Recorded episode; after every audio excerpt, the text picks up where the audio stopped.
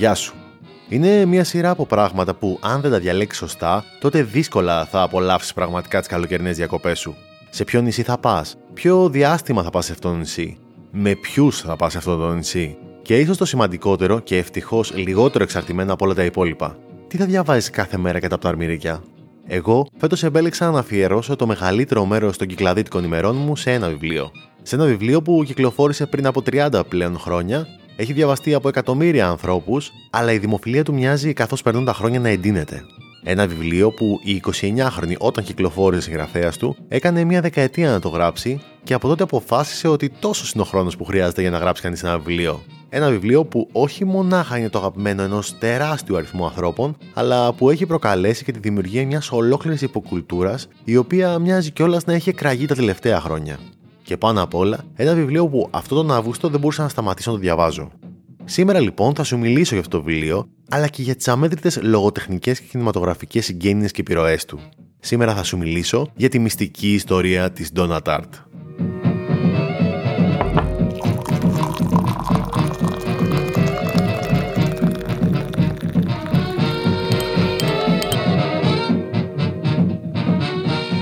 Αν δεν έχουμε ξαναστηθεί με ο Μανώλης και αν κάτι πραγματικά μου αρέσει, αυτό είναι να μιλάω ασταμάτητα για τα δύο καλύτερα πράγματα που εφήβρε ποτέ ο άνθρωπος. Τα βιβλία και τις ταινίες δηλαδή. Και επειδή έχω να σου πω ακόμα πάρα πολλά, πήγαινε τώρα να κάνεις εγγραφή είτε στο Spotify, τα Apple ή τα Google Podcasts και μην ξεχάσεις να πατήσεις το καμπανάκι που θα σε βοηθήσει να μην χάνεις επεισόδιο.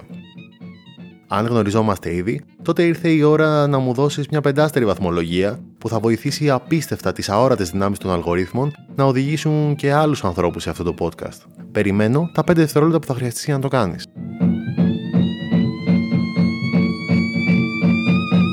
Το έκανες? Ε, εντάξει, ξεκινάμε.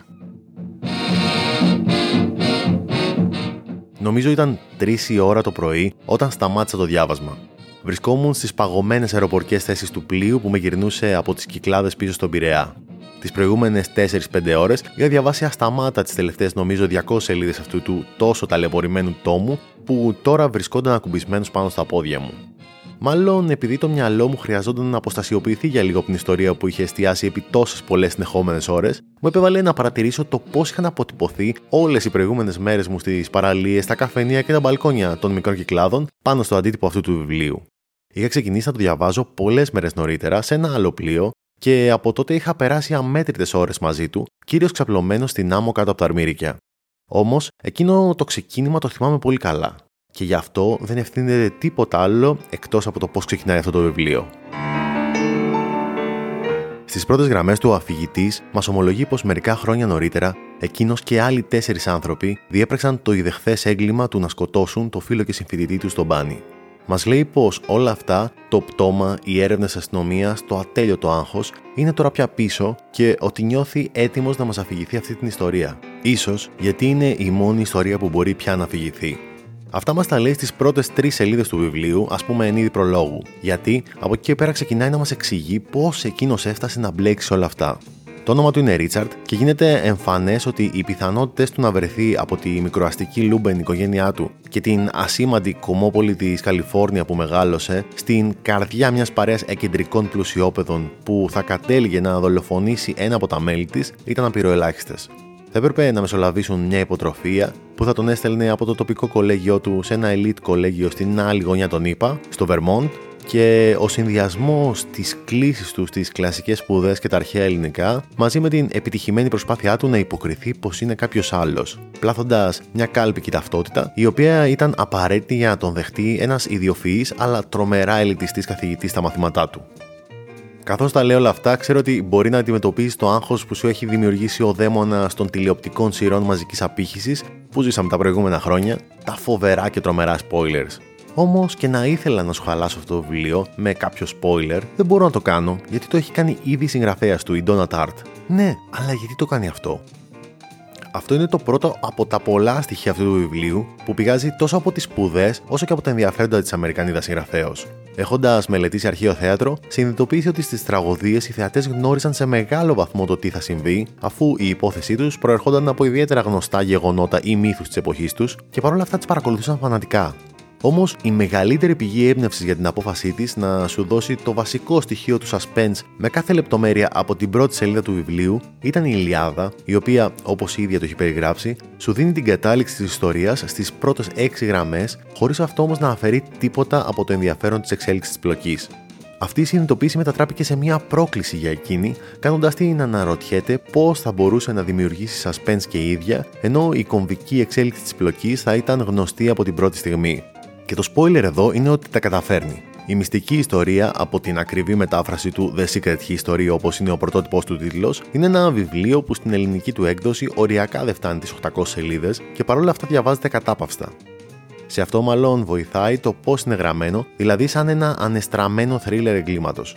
Όπως και στο πολυαγαπημένο μου τούνελ του Ερνέστου Σαμπάτο, αποτελεί την εξομολόγηση ενός δολοφόνου, εξιστορώντας μας τις λεπτομέρειες ενός εγκλήματος που ξέρουμε από την αρχή ποιος και πώς το έχει διαπράξει, ποιο είναι το θύμα, αλλά και υπονοούνται πολλά ακόμα στοιχεία της κυρίας πλοκής. Δεν έχουμε να κάνουμε με έναν παρανοϊκό serial killer όπως στην περίπτωση του American Psycho, του συμφοιτητή της Donna Tartt, Brett Easton Ellis, αλλά με έναν δολοφόνο που η εξέλιξη των πραγμάτων τον οδήγησε στο έγκλημα. Είναι λοιπόν μια ιστορία γραμμένη σε πρώτο πρόσωπο που ακολουθεί ταυτόχρονα και μια εξαιρετικά κινηματογραφική αφήγηση. Χωρίς ποτέ να το παρακάνεις τις περιγραφές, εμφανίζει μπροστά σου έναν εξαιρετικά διαυγή κόσμο μέσα από τα μάτια ενός outsider, ενός παιδιού που η τύχη, τα ψέματα αλλά και η επιμονή του το βοήθησε να βρεθεί ανάμεσα σε ανθρώπους που δεν είχε την παραμικρή ευκαιρία μέχρι τα είκοσι του να προσεγγίσει. Όλα αυτά είναι που κάνουν τη μυστική ιστορία ένα page turner, ένα βιβλίο δηλαδή που διαβάζεται χωρίς ανάσα. Ακόμα ψάχνω μία λέξη που να μπορεί να αντικαταστήσει το page turner στα ελληνικά. Δεν είναι όμως αυτά που οριοθετούν το πραγματικό ενδιαφέρον και τη σημαντικότητα αυτού του βιβλίου. Γιατί αλήθεια, θα περίμενες ποτέ να καθόμουν να σου μιλήσω απλά για ένα θρίλερ μυστηρίου? Φυσικά και όχι. Νιώθω όμως ότι πριν προχωρήσω περισσότερο να σου μιλάω για αυτό το βιβλίο, πρέπει να σου συστήσω τη συγγραφέα του.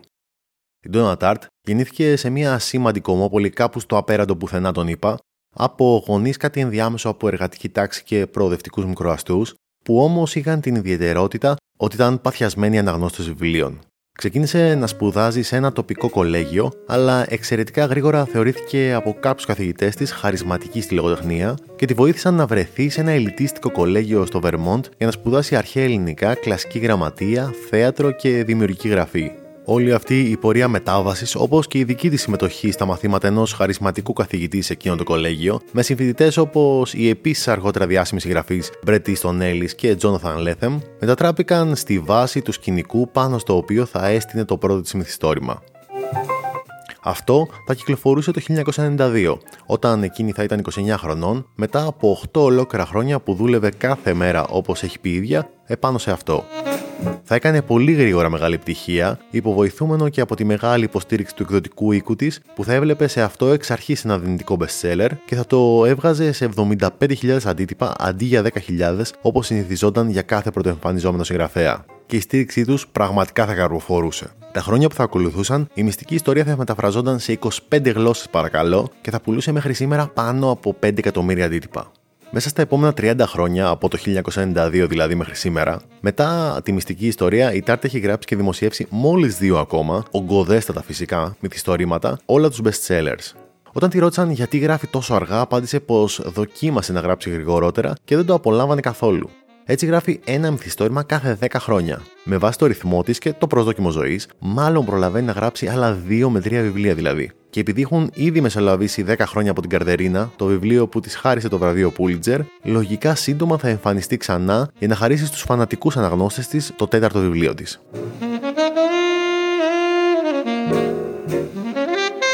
Η μυστική ιστορία είναι ένα βιβλίο στο οποίο από την αρχή ξεχωρίζει στην ιδιαιτερότητα των χαρακτήρων της. Ο Richard, ο outsider αφηγητής μας, παρατηρεί μια εξαιρετικά κλειστή ομάδα ανθρώπων, η οποία έχει ως επίκεντρο τον Julian, έναν καθηγητή για τον οποίο μαθαίνει ότι είναι ένας διάσημος χαρισματικός ακαδημαϊκός που νεότερος έκανε παρέα με προσωπικότητες όπως ο ντι ες. Elliot, ο οποίος προέρχεται από πολύ πλούσια οικογένεια και δεν τον ενδιαφέρουν καθόλου τα χρήματα, οπότε και χαρίζει το μισθό του στο πανεπιστήμιο, αλλά και ότι δέχεται με πολύ παράξενα κριτήρια τους φοιτητές του, τα οποία δεν καταδέχεται καν να τα εξηγήσει σε κανέναν. Γύρω του πέντε μόλις φοιτητές, οι οποίοι μοιάζουν εξαιρετικά πολιτικά εύποροι ντύνονται παράξενα, σαν να προέρχονται από προηγούμενες δεκαετίες, πολύ πριν εκείνη του ογδόντα, στην οποία διαδραματίζεται το βιβλίο, και μελετούν με πάθος αρχαίους συγγραφείς, μένοντας απόμακροι από όλους τους άλλους φοιτητές του κολεγίου τους. Σε αυτούς ξεχωρίζουν ο διανοούμενος, ψυχρός, γιγαντόσωμος, εξαιρετικά ευφυής Χένρι, που μπορεί να μιλήσει άπτεστα στα αρχαία ελληνικά, τα λατινικά και τόσες άλλες αρχαίες και σύγχρονες γλώσσες, και δύο δίδυμα αδέλφια που μοιάζουν να έχουν μια ενιγματικά πολύπλοκη σχέση, ο Τσάρλς και η εξαιρετικά σαγηνευτική, με έναν παράξενο όμως τρόπο, Καμίλα.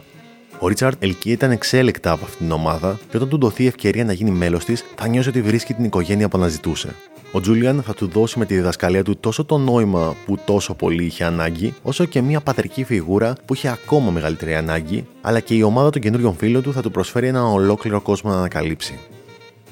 Κάπως έτσι λοιπόν, η εξέλιξη τόσο των χαρακτήρων μεμονωμένα, όσο και η δυναμική του συστήματος των σχέσεών τους, είναι ένα από τα κυρίαρχα στοιχεία της πλοκής και του ενδιαφέροντος της μυστικής ιστορίας. Η έμπνευσή τους φαίνεται πως σε ένα βαθμό έχει προέλθει από ανθρώπους που συναστράφηκε στο κολέγιο η Τάρτ, επειδή όμως, από όσο γνωρίζουμε τουλάχιστον, εκείνη δεν ήταν δολοφόνη, γιατί η δημιουργία των χαρακτήρων της μάλλον δανείστηκε πολλά στοιχεία από έναν από τους λογοτεχνικούς της ήρωες, τον σκοτεινό σύγχρονο του Σέξπιρ και το δεύτερο διασημότερο όνομα από την εποχή του Ελισαβετιανού θεάτρου, και μία από τις πιο αντιφατικές και ενιγματικές προσωπικότητες στην ιστορία της λογοτεχνίας, όπως τον περιγράφει και η ίδια η Τάρτ μέσα στις σελίδες της μυστικής ιστορίας.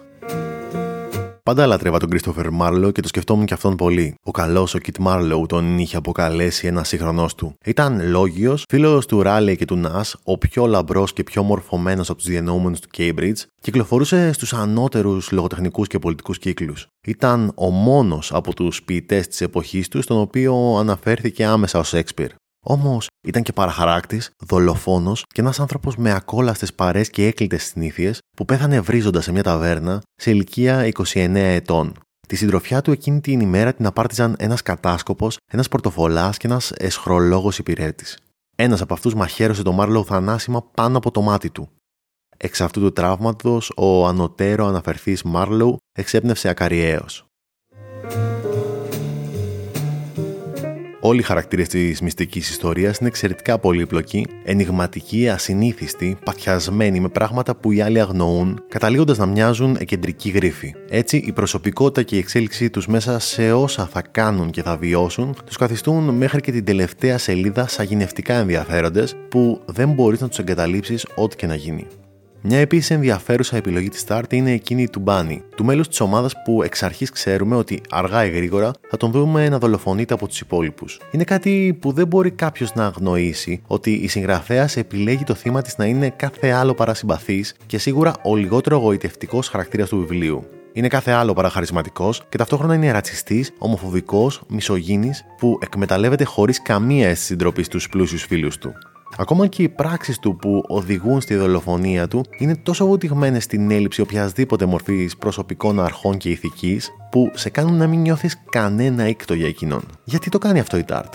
Αυτό δεν είναι κάτι που θα σου απαντήσω φυσικά, ίσως να το κουβεντιάσουμε κάποια στιγμή στο μέλλον.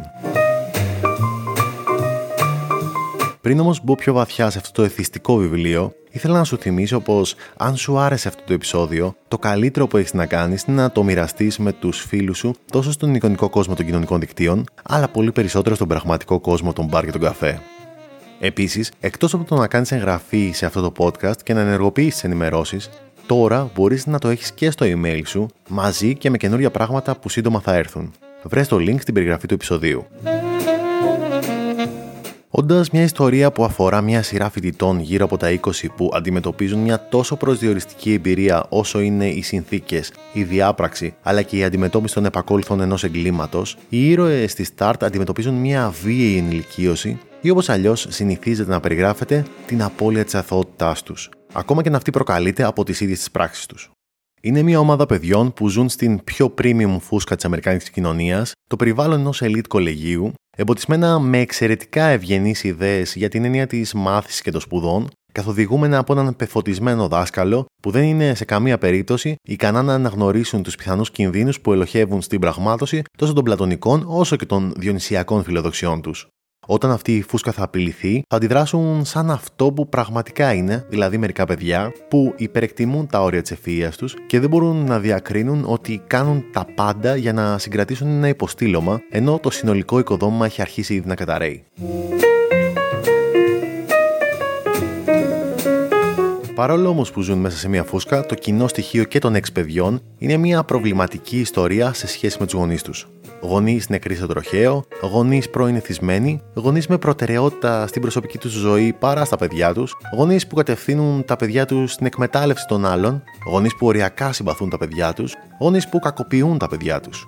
Ένα από τα κεντρικότερα θέματα της γενιάς Αμερικάνων συγγραφέων που ανήκει η Donna Tartt, όπως είναι και ο Jonathan Franzen και ο Jeffrey Eugenides, είναι ο φετιχισμός των Αμερικάνων με τη γονεϊκότητα. Όλοι πρέπει να κάνουν παιδιά. Οι εικόνες από τα σπίτια του Αμερικάνικου ονείρου περιλαμβάνουν πάντα τουλάχιστον δύο παιδιά σαν απαραίτητο διακοσμητικό στοιχείο, έτσι δεν είναι? Άνθρωποι από διαφορετικά οικονομικά και κοινωνικά περιβάλλοντα και με διαφορετικές μορφωτικές καταβολές επιλέγουν να κάνουν παιδιά χωρίς να κρίνουν την ικανότητά τους να τους προσφέρουν το ελάχιστο ισορροπημένο περιβάλλον που θα τα βοηθήσει να εξελιχθούν σε τουλάχιστον υγιείς, ψυχικά και πνευματικά ενήλικες. Τέτοιοι άνθρωποι ρίχνουν τη βαριά σκιά τους στην αφήγηση της Tartt μέσα από τα αυτονόητα διέξοδα στα μυαλά και τις πράξεις των παιδιών τους. Η πιο ενδιαφέρουσα από όλες τις περιπτώσεις είναι ο ίδιος ο Ρίτσαρντ, του οποίου την πλήρη οικογενειακή κατάσταση η Tartt μας την αποκαλύπτει στο τέλος του βιβλίου, βοηθώντας μας να καταλάβουμε πολλές από τις πράξεις του, οι οποίες δεν μπορούσαν να πηγάζουν μονάχα από την επιθυμία ή την ευγνωμοσύνη, αλλά από μια θεσμοθετημένη μέσα του απελπισία.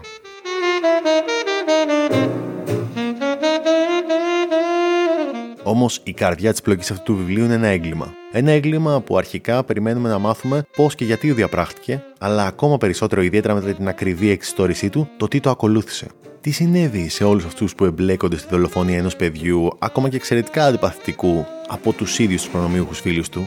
Και εδώ, εκτός από την αρχαία τραγωδία, τα ομηρικά έπι και το ελισαβετιανό θέατρο, η Tartt έχει αντλήσει έμπνευση, όπως υπονοεί στο τέλος του βιβλίου, από τους θεατρικούς συγγραφείς που ακολούθησαν την εποχή του Σέξπιρ, τους λεγόμενους Ιακωβινούς, που παίρνουν το όνομά τους, όπως και οι Ελισαβετιανοί, από το βασιλιά της Αγγλίας στην εποχή τους, τον Τζέιμς τον Πρώτο. Είναι τέλειο όταν επιτέλους πετυχαίνεις αναφορά σε ένα βασιλιά που ήταν ο πρώτος με αυτό το όνομα και όχι ο δέκατος πέμπτος, για να αναρωτιέσαι πόσα πολλά χρόνια δεν αποφάσιζε κάποιος να χειροτονηθεί με ένα καινούριο όνομα. Τέλος πάντων. Το ζήτημα λοιπόν που απασχόλησε πολύ αυτή την εποχή του θεάτρου είναι είναι αν μπορεί και τι σημαίνει το έγκλημα να μένει ατιμόρυτο. Και είναι ένα θέμα το οποίο δεν σταμάτησε να απασχολεί τους συγγραφείς από τότε. Δύο αιώνες αργότερα και στην άλλη πλευρά της Ευρωπαϊκής Υπήρου, ο Ρασκόλνικοφ, από το έγκλημα και τιμωρία του Ντοστογεύσκη, αποφασίζει να σκοτώσει με κύριο κίνητρό του όχι το όφελος ή την εκδίκηση, αλλά την επιδίωξη να ελέγξει ακριβώς αν μπορεί να μείνει ατιμόρυτος. Απλά ο Ντοστογεύσκη είπε να κάνει τίτλο ενός από τα πιο σημαντικά βιβλία του το κεντρικό του θέμα, με μια υπόνοια spoiler κιόλας. Μέσα στον εικοστό αιώνα, οι συγγραφείς νουάρ λογοτεχνίας και επακόλουθα οι κινηματογραφικές μεταφορές τους επεξεργάζονταν την έννοια της ατιμωρησίας ή της ελπίδας της ατιμωρησίας ενός εγκλήματος. Όμως η φυσική διαδοχή τους, τα κινηματογραφικά νεονουάρ έργα, το επεξεργάζονται με έναν πολύ πιο τολμηρό τρόπο. Η έκφραση του προσώπου Τζακ Νίκολσον στην τελευταία σκηνή της ταινίας του Ρομάν Πολάνσκι, όταν ακούει να του λένε είναι για μένα η πιο αντιπροσωπευτική στιγμή στην ιστορία της αφήγησης για την έλλειψη δικαιοσύνης στον κόσμο. Οι τεράστιοι αδελφοί Coen μελετούν σε όλο το κομμάτι του crime cinema τους την πιθανότητα της ατιμωρησίας στο έγκλημα με αυτόν τον εφάνταστα γεμάτο σαρδόνια ηρωνία τρόπο τους που μας υπενθυμίζει ότι οι δυνάμεις των πιθανότητων στο καζίνο της μικροεγκληματικότητας είναι πάντοτε εναντίον του δράστη, όμως δεν παύουν να υπάρχουν πάντα οι πιθανότητες να τη γλιτώσεις. Κορυφαία στιγμή τον Coen σε αυτή τη μελέτη φυσικά το ανεπανάληπτο Fargo. Όπως στο έγκλημα και τιμωρία και σε μεγάλο μέρος του Fargo παρακολουθούμε την ιστορία από την οπτική γωνία εκείνου ή μάλλον εκείνων που διαπράττουν το έγκλημα. Ζούμε μαζί τους τόσο τις συνθήκες που τους κατήφθηναν στην πράξη, το βίωμα και την ανάμνησή της και όλη την επίδραση που είχε επακόλουθα πάνω στον ψυχισμό τους. Τους ακολουθούμε στην προσπάθειά τους να γλιτώσουν, αλλά ακόμα περισσότερο στο ερώτημα αν το να γλιτώσουν σημαίνει απλά να ξεφύγουν από τον νόμο. Αυτό είναι και το κύριο θέμα του δεύτερου μισού, όχι ποσοτικά, αλλά ας πούμε δομικά, της μυστικής ιστορίας. Και εκεί η Tartt εστιάζει στο να αποτυπώσει τόσο το προσωπικό βίωμα και τη διαστρέβλωση της προσωπικότητας του καθενός από τους ήρωές της, αλλά και τη δυναμική της ομάδας στην ακρότητα της κατάστασης που βιώνουν όλοι μαζί. και η αλήθεια είναι πως το κάνει συγκλονιστικά. Αλλά ας γυρίσουμε για λίγο πίσω στον αφηγητή μας τον Ρίτσαρντ. Για να ενταχθεί στη κλειστή ομάδα του χαρισματικού Τζούλιαν, δεν θα χρειαστεί μονάχα τύχη και επιμονή, αλλά και να υποκριθεί ότι είναι κάποιος άλλος. Κάποιος που προέρχεται από μια εύπορη αστική οικογένεια, που οι γονείς του, αν και αδιάφοροι για εκείνον, πληρώνουν τις ακριβές σπουδές του, κρύβοντας πλήρως ότι ο μόνος λόγος που μπορεί και βρίσκεται εκεί είναι η βοήθεια μιας υποτροφίας. Καλείται να δείξει το ότι βρίσκεται εκεί δεν αποτελεί για εκείνον μια απρόσμενη υπέρβαση, αλλά ένα κληρονομικό δικαίωμα που του παρέχει η κοινωνική και οικονομική θέση της οικογένειάς του. Ο ίδιος περιγράφει τον εαυτό του σαν ένα υπέροχο Γκάτσμπι που φτιάχνει μια καινούρια ταυτότητα για να γίνει αποδεκτό σε ένα κόσμο που τόσο πολύ επιθυμεί να γίνει κομμάτι του. Στην πραγματικότητα όμως ο Ρίτσαρντ δεν θα μπορούσε να είναι ένας ήρωας του Φιτζέραλντ που κινείται από τον ευγενικό σκοπό του έρωτα. Ο Ρίτσαρντ είναι ένας Ρίπλεϊ. Είναι ένας ήρωας που όταν τα πράγματα θα αρχίσουν να καταραίουν, αυτό που θα τον κινητοποιήσει θα είναι η απόγνωση να μην χάσει τις ελάχιστες πιθανότητές του για να περάσει από το παράθυρο που κατάφερε με κάθε μέσο να ανοίξει στον κόσμο που τόσο πολύ επιθυμούσε. Αυτό είναι ένα από τα πολλά σημεία που η Τάρτ σχολιάζει στη μυστική ιστορία, τόσο τον οικονομικό ελιτισμό του αμερικάνικου συστήματος παιδείας, αλλά και την ψευδαίσθηση της κοινωνικής κινητικότητας σε μια κοινωνία όπου η εκπαίδευση δεν είναι τίποτα άλλο παρά ένα προϊόν που διέπεται από τις αρχές της ελεύθερης αγοράς. Ο Ρίτσαρντ αλλά και ο δολοφονημένος Μπάνι κυνηγούν ο καθένας με τη δική του ηθική προσέγγιση το αμερικάνικο όνειρο της οικονομικής ανέλυξης, υποκρινόμενοι ότι δεν υπάρχει τίποτα που να τους ανησυχεί, όπως συμβαίνει και στους πλούσιους φίλους τους, ακολουθώντας την φιλοσοφία μιας κοινωνίας που παροτρύνει τους ανθρώπους fake it until you make it. Όλα αυτά, διαβάζοντας τα μέσα από την ευρωπαϊκή αντίληψη της παιδείας ως ενός κοινωνικού αγαθού, είναι μια εξαιρετική υπενθύμηση κάθε φορά που κάποιος πολιτικός χρησιμοποιεί σαν παράδειγμα τα ελιτίστικα αμερικάνικα κολέγια, τα οποία απευθύνονται σε μερικές χιλιάδες από μια χώρα τριακοσίων εκατομμυρίων ανθρώπων και που η εκπαίδευση σημαίνει την υποθήκευση της ζωής ενός εικοσάχρονου παιδιού που ξεκινάει με μια τεράστια οικονομική οφειλή την ενήλικη ζωή του, σε βαθμό που να θυμίζει την παραλογία του προπατορικού αμαρτήματος στο χριστιανισμό.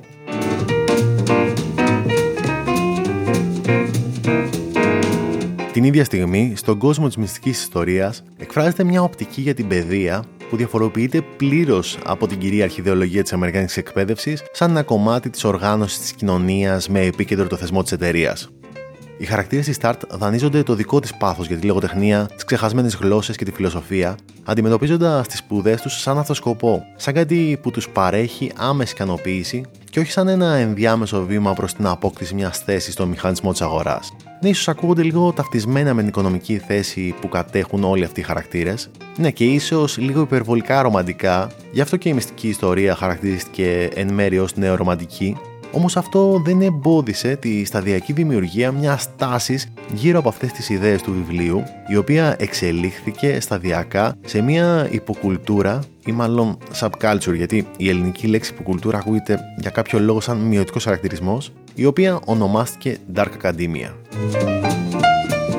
Όπως κάθε subculture, από την Beat Generation και τους hippies, την έκρηξη του punk στην Αγγλία, μέχρι τους surfers και τους skaters, έτσι και η Dark Academia εκφράζεται με μια αισθητική ταυτότητα που αποτυπώνεται τόσο στις ενδυματολογικές επιλογές των φοιτητών κατά κύριο λόγο που την υιοθετούν, όσο και στις υπόλοιπες προτιμήσεις τους, όπως τη διακόσμηση και τους τόπους συνάντησης και διασκέδασης. Στην περίπτωση της διαμόρφωσης της αισθητικής της Dark Academia, βασικές επιρροές ήταν οι περιγραφές των ηρωών της μυστικής ιστορίας, αλλά και το στυλ της μικροσκοπικής συγγραφέως του, που από την πρώτη εμφάνισή της στα είκοσι εννιά της μέχρι και σήμερα στα εξήντα της δεν έχει αλλάξει το παραμικρό, με το γοητευτικό σχεδόν άφιλο παρουσιαστικό της και το επίσημο αντρικό ντύσιμό της, τα οποία την καθιστούν ένα αναντήρητο λογοτεχνικό fashion icon. Έχουν βοηθήσει πολύ φυσικά ο κύκλος των χαμένων ποιητών με τις διαχές του χαρακτήρα του Ρόμπεν Βίλιαμς για την ποίηση, τη λογοτεχνία, τις ιδέες, σαν μια τρομερά πιο σεμνή εκδοχή της μορφής του Τζούλιαν, αλλά και άλλες ταινίες όπως το The Dreamers του Μπερνάρντο Μπερντολούτσι, το οποίο παρουσιάζει και κάποιες ακόμα ομοιότητες συμπεριφορών παρέκκλησης με τη μυστική ιστορία, αλλά στο αφήσω αυτό εδώ. Αυτά και πολλά άλλα εμπλούτησαν το ιδεολογικό αλλά και αισθητικό χαρακτήρα της Dark Academia υποκουλτούρας. Η συγκεκριμένη τάση ξεράγει τα τελευταία χρόνια στα social media μέσω του Bookstagram και του BookTok, προσφέροντας στο ήδη παγκόσμιο bestseller μια δεύτερη εποχή ηλικιώδους άνθησης. Ενδεικτικά, πριν από λίγο καιρό, τα views των βίντεο στα οποία σχετίζονται με τη μυστική ιστορία υπολογίστηκαν ότι μονάχα στο TikTok φτάνουν τα τριακόσια πενήντα εκατομμύρια. Και όσο και αν η προτίμηση στις παλιές στολές κολεγίου, τη γοθική αρχιτεκτονική και τις vintage γραφομηχανές ξενίζουν πολλούς, η τάση προς τη φανατική ανάγνωση λογοτεχνίας και το παθιασμένο ενδιαφέρον προς τη φιλοσοφία και τις καλές τέχνες, ε, εγώ μονάχα με μια ειλικρινή αισιοδοξία μπορώ να τη δω. Έχουν περάσει μερικές εβδομάδες από εκείνο το ξημέρωμα που έκλεισα τη μυστική ιστορία κάπου στην καρδιά του θεοσκότεινου Αιγαίου. Καθώς έκανα μια βόλτα στο έρημο κατάστρωμα, αφού ήταν μία-δύο μέρες πριν τη μεγάλη επιστροφή, σκεφτόμουν τόσο το ηλικιώδες τέλος του, αλλά ακόμα περισσότερο τους χαρακτήρες του. Το Ρίτσαρντ, τον Χένρι, την Καμίλα, τον Τζούλιαν, ακόμα και τον Μπάνι, που μετά από τόσες μέρες που διάβαζα τη μυστική ιστορία τους, είχα αρχίσει να νιώθω ότι τους ξέρω. Προσπαθούσα να αποφασίσω αν θα μείνουν στη μνήμη μου σαν ανθρώπινες οντότητες ή σαν σύμβολα των ζητημάτων που η ιστορία τους αντικατοπτρίζει. Η αλήθεια είναι πως μετά από τόσες μέρες δεν έχω ακόμα καταλήξει. Όμως, ίσως αυτό αντικατοπτρίζει την επιδραστικότητα αυτού του βιβλίου. Με αυτή τη σκέψη λέω να σας αφήσω. Και μέχρι την επόμενη φορά, εις το επανακούειν.